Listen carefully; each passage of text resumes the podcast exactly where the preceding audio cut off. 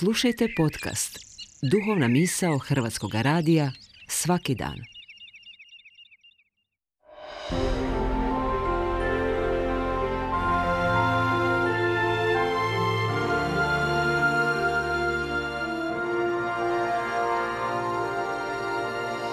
Duhovna misao. Urednica je Blaženka Jančić.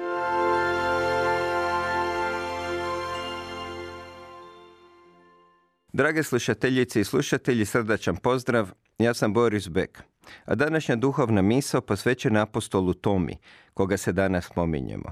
Svi znamo za nevjernog Tomu. Uskrsli Isus se ukazao ostalim apostolima dok njega nije bilo. Nije im vjerovao. I zato je do danas ostao znak sumnje. Kad netko ne vjeruje u nešto, kažemo mu da je nevjerni Toma.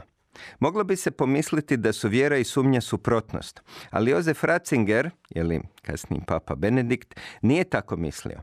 Poznato je da su i najveći sveci imali teške trenutke sumnje i da su prolazili kroz noć duše, kako je to nazvao sveti Ivan od križa. Pisma majke Tereze iz Kalkute, objavljena postumno, otkrila su da je godinama trpjela od duhovne suhoće i da je kroz tamu išla gonjena svojom velikom vjerom. I mala Tereza, najdirljivija i najbezazlenija svetica, pred smrt je trpjela velike sumnje. Ratzinger kaže da svaki vjernik živi svoju vjeru uvijek i samo nad oceanom ništavila, iskušenja i upitnosti. Zato vjera jest vjera. Kad bi bila sigurnost, ne bi bila vjera.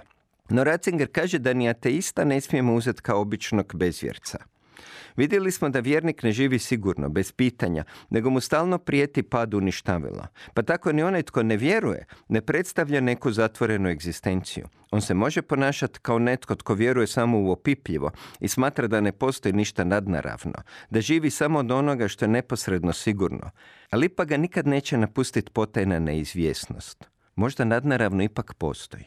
Kao što vjernika guši slana voda sumnje, kojemu more neprekidno zapljuskuje usta, kaže poetično Ratzinger, tako postoji ateistova sumnja u njegovu vlastitu nevjeru. Ateist nikad nije potpuno siguran da nije vjera možda istinita.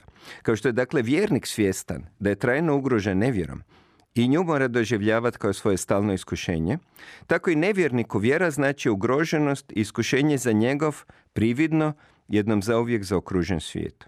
Jednom riječju, ne može se pobjeći iz dileme čovještva.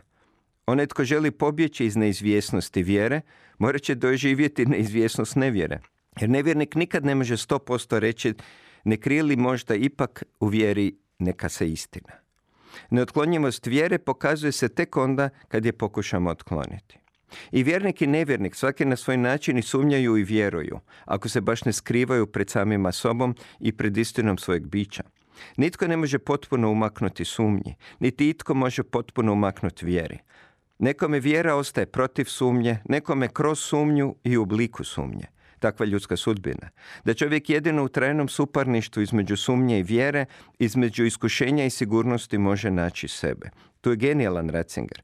On je zaključio da nije vjera ono o čemu trebamo razgovarati, kao to Bože oni koji je imaju i kao oni koji je to Bože nemaju.